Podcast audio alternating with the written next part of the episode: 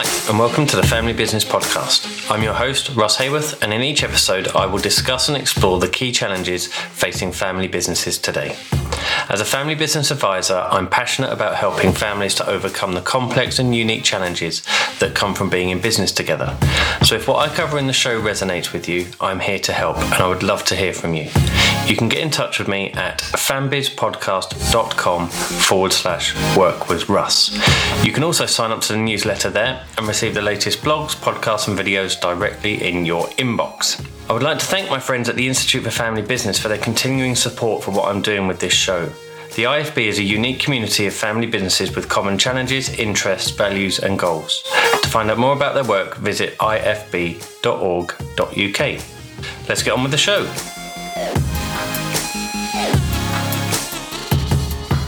Well, hello and welcome to this week's show. Before I get into this week's interview, which is with Steve Prostano from the Ultra High Net Worth Institute, I just wanted to say a massive thank you to those who have supported the show via the uh, page that I mentioned on, on last week's show. If you missed it, you can now support the show. There is now a specific page over at fambizpodcast.com forward slash support, which outlines all the different ways that you can support what I'm doing with the podcast. So, thank you to those who have already done that. And if you are looking to do so, I've made it really easy by setting up a specific page. So, head over to fambizpodcast.com forward slash support and uh, there's a list there of, of ways you can do that so um, let's get into this conversation. It was a, a great chat with Steve. Um, I'm a big fan of the work that the Ultra High Net Worth Institute are doing, and I really think it would be great if you work with families. Um, it's a great place to, to go and check out some of the resources and their mission. Um, I think it will have a really big influence on the way services are delivered to families um, over time. So, um, hope you enjoy the interview, and I'll uh, I'll hand over to that chat now. Hello and welcome to this week's show. I am really pleased to be joined by Steve Prostano, and we are going to be talking about the Ultra High Net Worth Institute. Those of you who have listened to the interview with Jim Grubman recently will be aware of uh, some thought leadership from the Institute. But we're going to be talking to Steve uh, about a bit more of what the Institute is there for uh, and how you can get involved.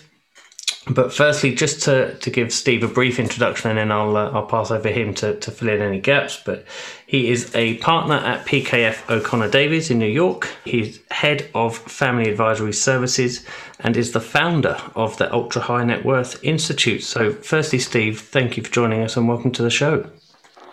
Thanks, Russ. It's great to be here. Appreciate it. And we're going to be talking about the Institute throughout this show, but to, to give our audience a, a flavour of the kind of background of thought that's gone into to the Institute, can you give us an overview of your career to date, your experience, and how you came to be doing what you're doing now?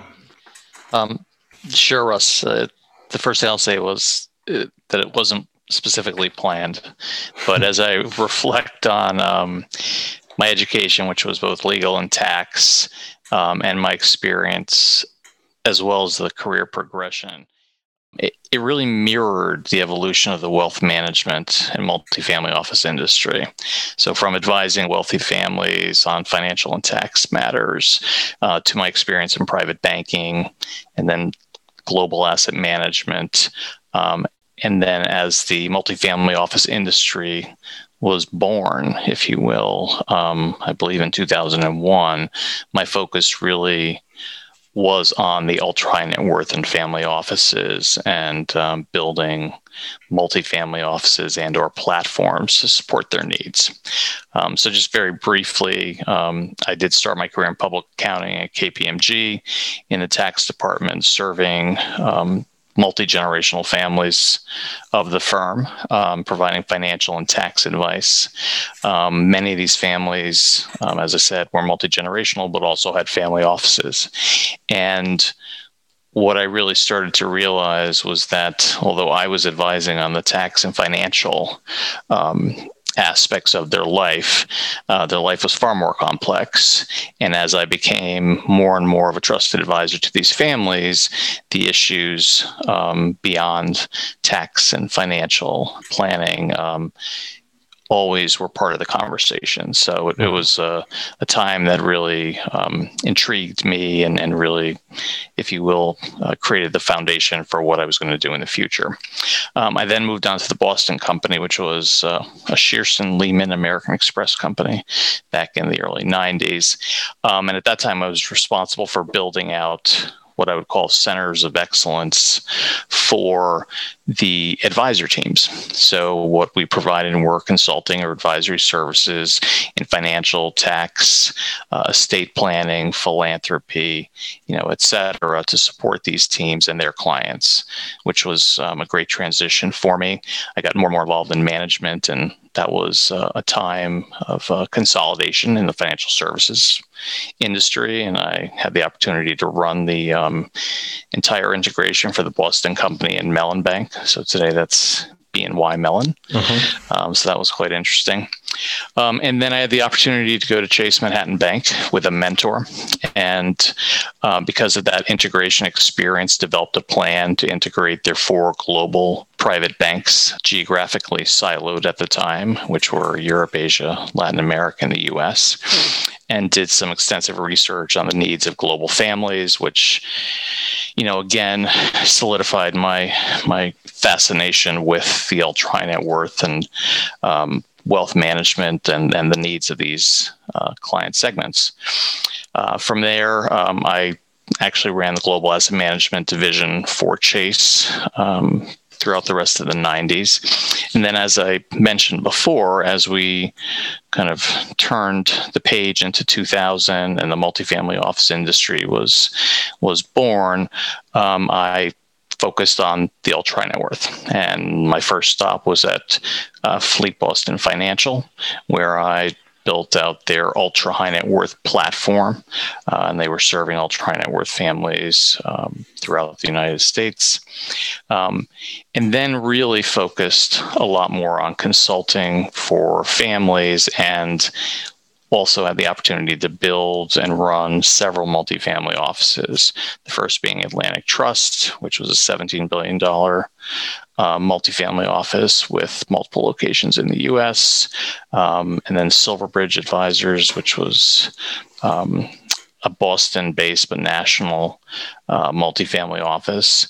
And then I had the opportunity to build what I think is the first global multifamily office uh, for BNP Paribas and Bank of the West. Mm-hmm. And what uh, I was able to do was leverage the global capabilities of one of the largest wealth managers in the world, BNP Paribas, for the benefit of our clients in the United States. And that was another fascinating experience. And today, which um, I think is very much in line with the trends we're seeing in the ultra net worth space.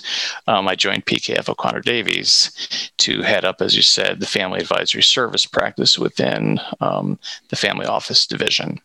And what we're doing there is helping families with strategic family enterprise planning. And the focus is really on the non financial advisory services that, that families need. Mm-hmm. Uh, and then simultaneously founded the um, Ultra Net Institute. So it all seems to have converged at one time. Yeah, and, and I'm fascinated by the the career history. It's such a diverse um, career history in terms of the number of family situations that you must have been exposed to throughout the sort of it, it's almost the development of that family office and ultra high net worth space. It sounds as if you've been right at the forefront of what's been happening and what's been changing within that um, space, particularly in, in the markets in, in the US. Would that be fair? Absolutely. Absolutely. And it really started at uh, KPMG with some of those families that, you know, were, as I said, working with me on the tax and financial issues they face. But in reality, many of them had so many issues from the family dynamics and family governance areas uh, that. Um, you know, we've seen kind of full circle uh, that becoming almost the most important uh, domain or discipline that families are focused on these days. Yeah, absolutely. And the reason um, we're, we're having a conversation today is that specific relation to the Ultra High Net Worth Institute. As I say, it has been mentioned on the show a, a couple of times uh, in the past. But I'd like to, to dig a little bit deeper into um, the Institute itself and how it came about. So, c- can you just give us a feel for how you got started in, in terms of creating the Institute? Again. It wasn't planned. Um, and it um, started with um, a request by the Family Wealth Report uh, for me to pull together a panel for their Family Office Summit back in 2018. And I wanted to examine the various financial service business models that were serving the ultra high net worth and family offices. And I also wanted to do it from the perspective of senior operating executives that number one have you know been in the industry for decades but also have been serving these families through several different business models. So whether those were you know broker dealers or trust companies or, or private or commercial banks multifamily office etc um, so i you know chose a group of individuals that i've known that have extensive experience and we had um, a phenomenal um, panel discussion. And the answer was, you know, no, there's not one model that is satisfying all the needs. There are some great models out there, and there are some great firms out there. But the more interesting thing that I found was that the discussion with conference attendees start to focus on the age old issue of just confusion in the marketplace. So families just do not understand the value proposition for these business models. They do not understand what they represent from a legal and regulatory perspective. And um, no one is really helping them with that question, if you will, in their minds. And yeah. and actually, they might not even realize that they are not aware of the different business models and have to clarify that. So um, the co-founders and I, who were the panelists, um, sat down and really discussed this. And together, we decided that we would like to create a nonprofit educational initiative that was focused on you know, producing exceptional thought leadership in the family wealth space uh, for the benefit of the ultra net worth families and, and family offices that we all served, um, but also the advisors um, in order to allow them to better serve these client segments, regardless of the business model that they are um, working within. So we um, incorporated. Uh, we became a nonprofit, but as important, um, we wanted to operate as an independent think tank. And, if you will, offer an intellectual understanding of the uh, family wealth space, which we did not really think was being done. So that that was the origin of the the institute. Fantastic. And I know that you, mentioned you got the panel together from, from people that you had been working with and that um, you knew and, and could sort of pick up the phone to. Something like the, the Institute doesn't just happen and, and come together. It, it takes an awful lot of work and an awful lot of effort and commitment. How easy was it for you to find people with the same mindset that there is this need for the educational side. There is this need for it to be this not for profit basis rather than focus on on profits. Because the, the reason I ask that is is I understand what you're saying about the business models. And that they typically, and I might be being slightly unfair here, but they're typically designed for what the best outcome is for that business i.e., they need to be profitable, they need to, to serve clients well, but they, they need to make money at the end of the day. Whereas the focus seems to be from the institute's perspective that it's on the end client. It's on it's on based on the needs and wants of those families that it's there to to help serve. How easy was it to find people who shared that sort of vision for, for what you're creating? It was relatively easy. Um, and and people actually reached out. Um, thanks to Family Wealth Report. So, Fam- Family Wealth Report uh, published, um, I believe, two articles that I wrote subsequent to the panel discussion. on business models. And they also mentioned, quotes, the educational initiative at the conclusion. And many individuals that have been in the family wealth space for decades, as I have been, um, actually reached out to see what we were doing, uh, what the mission of the organization was, and they literally volunteered their time. And we have to date assembled over 40 um, what I would call family wealth thought leaders, you know, from the industry who are all volunteering. Um, what I will observe is that um, over the course of these last 40 years, there are probably several hundred um, individuals that have been focused in the family wealth space that whether it's through six degrees of separation or directly knowing each other um, have um, spent time together over these last few decades. And several observations uh, that i would make is the um, common theme that we love this client segment and we love our clients. Mm-hmm. So, just our focus, uh, regardless of the business model or who we work for, has been on the client, period. It's always first and foremost. There's a great deal of respect across the group um, before the Ultra Net Worth Institute. And um, I think any one of the individuals that is involved today would. Um, essentially do anything for their clients. So it's um, been an exciting opportunity to work with these individuals, you know, with a common mission, you know, behind the group. Yeah, and thinking now more on some of the specifics of the institute itself, what what does it consist of? There, there's a we've spoken with, with Jim about the ten domains of, of family mm-hmm. wealth and as, as a piece of thought leadership.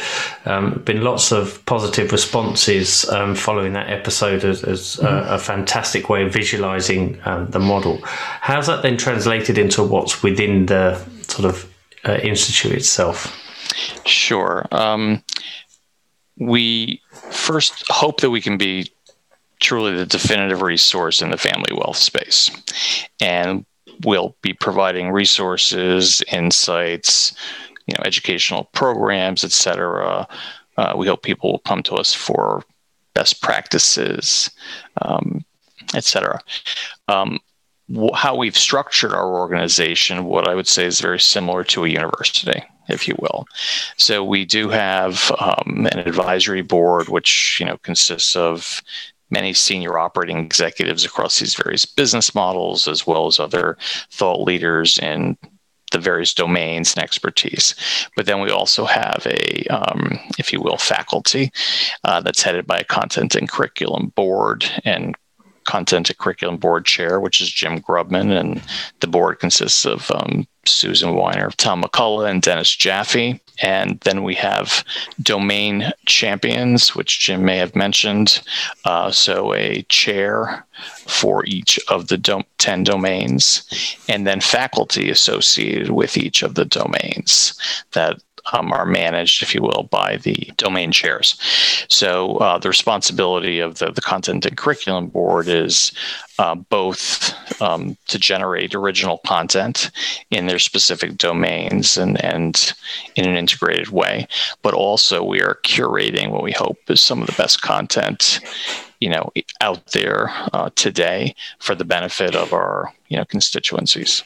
I've been fortunate enough to have a, a, a, kind of a look behind the scenes in terms of um, what what's behind the institute itself, and the, the the ten domains kind of drives how the content within there is organized and what, what it allows somebody to do. So it, if i'm providing some advice and, and guidance to a family and there's a particular area where i'm not an expert in it, but I'm aware of it.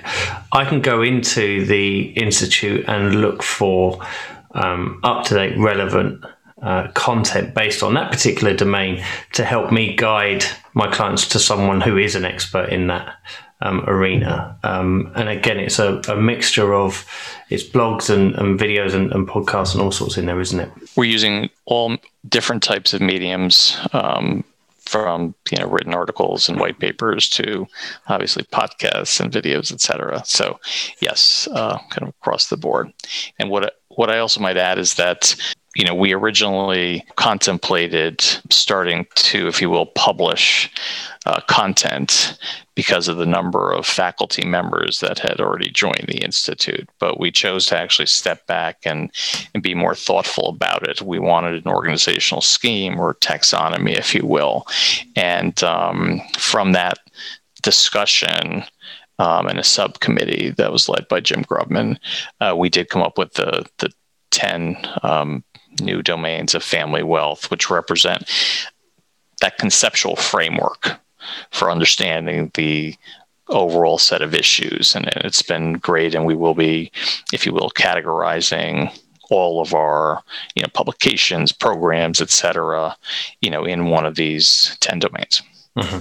and you mentioned that the it sort of came out the conversations that you were having uh, following the, the family wealth report panel back in 2018 at that point, COVID and the current situation, the pandemic that, that we've all faced over the last 12 months, it, it hadn't even um, started to happen. So, ha- how has the sort of plans changed from what was happening in 2018 and discussions that come from there? How have you had to adapt to kind of deal with, uh, as we all are, what, what's going on in the world at the moment? Well, it's from um, several different perspectives. We had to modify our plans. From a nonprofit business perspective, we had plans to launch a, a, our membership, and that was about to launch in March of 2020, mm-hmm. and uh, so that that was delayed for for a number of months um, in that regard. We also had outlined, you know, significant number of, if you will, membership benefits, some of which were, you know, programs, which would have been, you know, in-person programs and educational, you know, events, things of that nature. So those obviously have moved to virtual events um, for for our various members. Um, but we're hopeful that, you know, over the course of this year, uh, or maybe toward the end of the year, and, certainly next year, that we'll we'll continue with a combination of both uh, the virtual and you know in-person events. Um, in terms of content, um, I mean we've we've seen a number of trends over the years, and um, what I would say is the first has been you know the the focus on conflict free objective advice and both uh, for financial and non-financial services. And uh, I would put an emphasis on the non-financial services becoming more and more and more important for families, and, and that continues. And, and, as it relates to the advice, and then my next comment, which is the, the need on the part of a family for an advisor who can help them navigate all the issues and components, if you will, of their family enterprise. So whether they have an issue with their, their operating business, whether they have an issue with philanthropy, whether you know they have an issue with um, human capital related um, topics. Um, they want an advisor to do that. And I think the crisis has re-emphasized those needs. Um, you know, and especially with the time sensitivity around you know a crisis. Mm-hmm. The other thing I would mention is that the um, if you will, work that has been done by families, whether it's within the biz operating business context and or the family governance context, um, for some families failed during the crisis. Right. So whether it was in terms of the leadership chosen or assumed uh, to be the right choice or the decision making processes in place. So, uh, as we went through the crisis, many families, you know, focused on the crisis, but then almost simultaneously or soon thereafter, kind of started to relook at the work that they were doing in those areas in terms mm-hmm. of learning and development, uh, that next generation or that transition or succession plan that they had in place. I'm seeing similar where, where there's I think particularly now, I, I I'm obviously over in the, the UK and we, we are on a what's been called a roadmap out of the um, the, the crisis. I've uh, funnily enough heard it referred to as the road to Damascus, which um, I think is a, a, really nice way of, uh, of putting it. Um, yeah. there, there, will be people listening in, in countries who are at different stages in terms of the sort of um, progression of, of what's happening with the COVID situation. But as businesses are emerging and as families are emerging from this into whatever new normal would, would look like, the, the again the way in which the institute is structured is to access to information and events and um, you and I have got a, a leadership event um, this evening actually um, on the institute as well. That those type of events are um, particularly for me again because I'm in the UK and, and the um, events are, are happening in in the states that virtual element of it that it is being provided by the institute is proving really valuable because it's allowing people to to join in from around the world. And although it is predominantly US based in terms of the the feet on the ground it's a global project right? It's, it's something that is open to, to everybody uh, absolutely. Um, from a membership perspective, we are, you know, talking with a number of firms and individuals that that are interested, and we're very interested in having um, people from around the world join the institute. We think that the work that we're doing is without question global. I think anyone in the space would definitely um, agree that the issues these families are facing are are um, very consistent um, across the globe. You know, when it comes down to actually delivering effectively, uh, it sometimes depends on a number of of issues, from you know cultural, language, you know, communication nuances to um, tax, legal, regulatory issues. But the needs of the family and the operating business, et cetera, are um, very, very consistent. Again, just from a clarification perspective, who are you looking at bringing in as members for the uh, institute? So we have um, a number of different membership categories. Um, the first being individuals, which um, include, if you will, professionals. We have various levels, um, the highest being the Leaders Council members who uh, can be an individual or can be a professional from a particular firm, financial services or otherwise.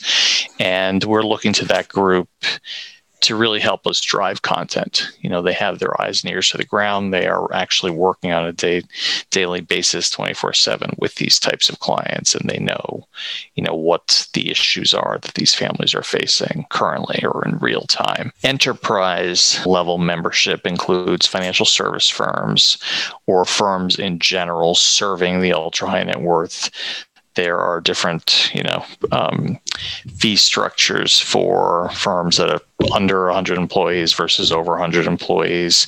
Uh, we also have uh, categories for nonprofits and other types of kind of industry organizations. There are groups of family offices. Then we also have membership categories for families and for family offices. So our constituencies are families, family offices, and the advisors that serve them. So we're trying to accommodate each of those constituencies as members. Yeah, and I, I think as well as uh, the sort of the overall aim is to, to bring u- utilizing the um, 10 domains model. It allows firstly professional services firms who may fit in with one of those domains to, to find out more about what else is in those other domains, but also to, to network and to create relationships with organizations who fit into those other domains as well. And uh, again, ha- having been to um, a few of the events that, that you've held, the feeling, the atmosphere that, that is created in those is very welcoming. It's very um, kind of friendly. And I, I know that should be obvious, um, and it should be something that, that is always there. But but it, it is something that's very apparent in, in the discussions and the events that, that you're holding. It goes back to the comment I made about the individuals serving these client segments being all trying to work their family office that that common bond is you know their, their love for the industry and for serving these types of clients and um, to the extent that you know they can better themselves and or assist others in the industry. I think that's why you know you, get that feeling at the events. Yeah, and are you seeing examples of where firms are joining and are being able to to utilize that that network to collaborate um, more. Uh, I, want to say better, but that, that sounds as if it's all been done wrong before. But it, it it's a, a, easier way to collaborate with people because it is around this um, sort of common uh, platform, common model. Um, yes. So I've seen um, individuals leaders council members other members you know on, on their own pull other members together on various topics and issues that they're facing. Um, additionally, I'm working with one firm right now that has a number of, uh, I would call uh, them practice management questions.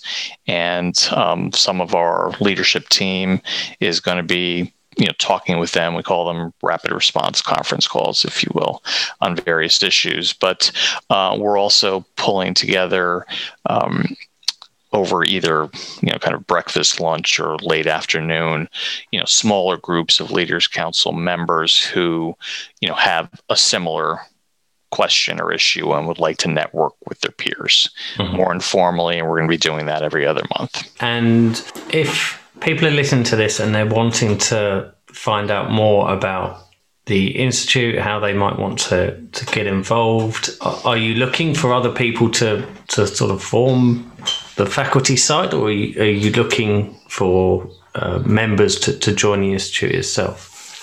Um, it's it's a combination.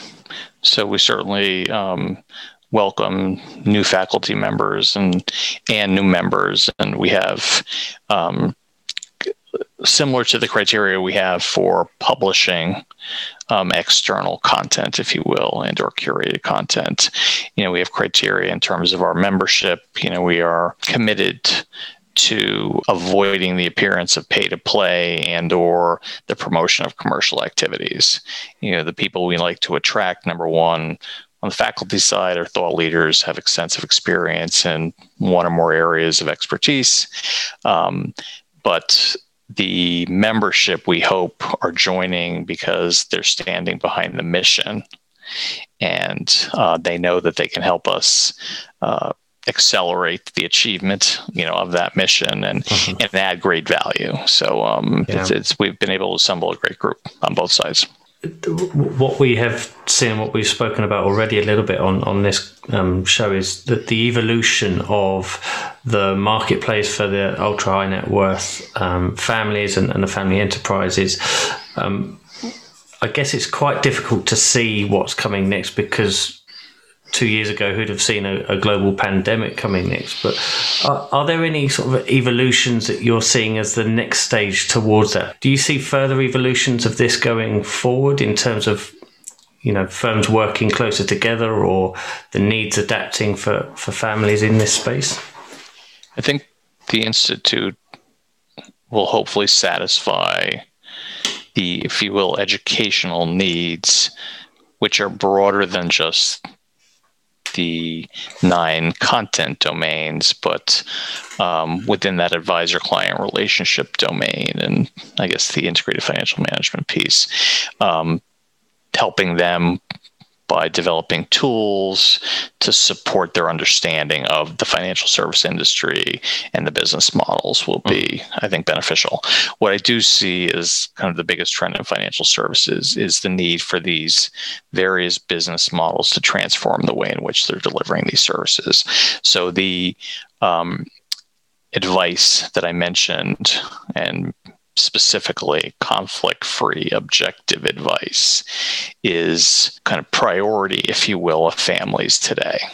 And traditionally, financial service firms are delivering investment management, trust, banking, and lending services products. Mm-hmm. And they have struggled with the delivery of an integrated, multidisciplinary approach these particular families need. Mm-hmm. And um, it also is costly, you know, to the firm because this talent doesn't come free, mm-hmm. and uh, they have um, a, a, price tag to pay if they're going to get into the space. So, developing that kind of new modern approach to delivering this type of uh, service I think they also need to understand the the client better, the benefits of delivering advice in terms of the long term relationship that you develop with these types of families, um, and other things. But I think that's going to be the biggest issue over the next you know ten years.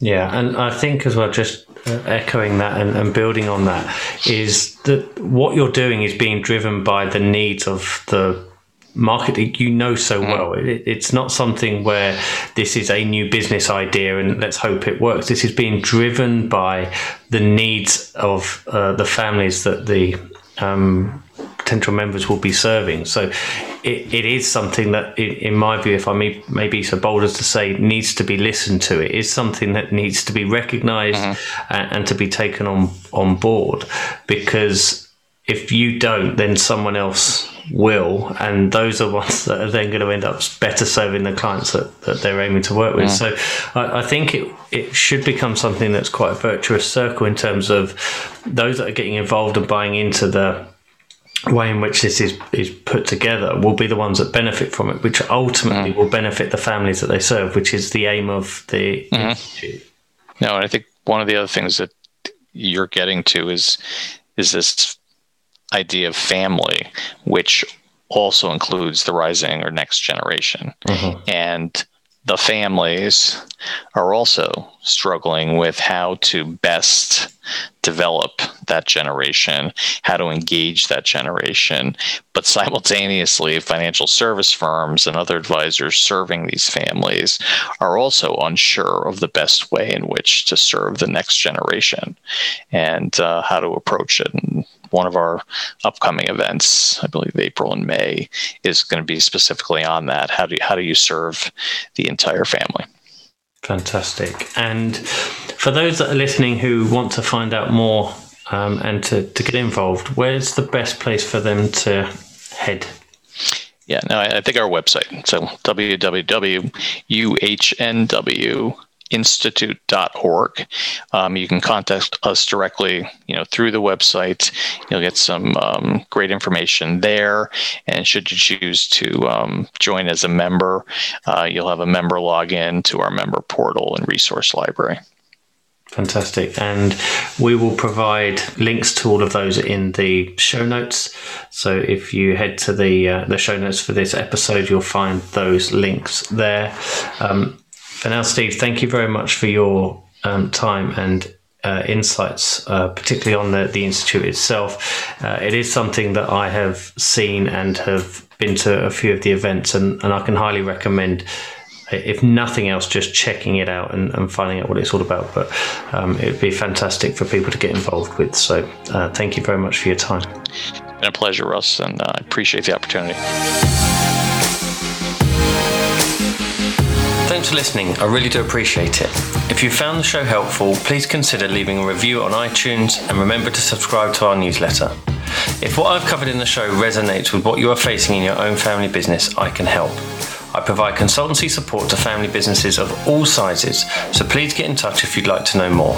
Head over to fambizpodcast.com forward slash work with Russ. Until next time, take care.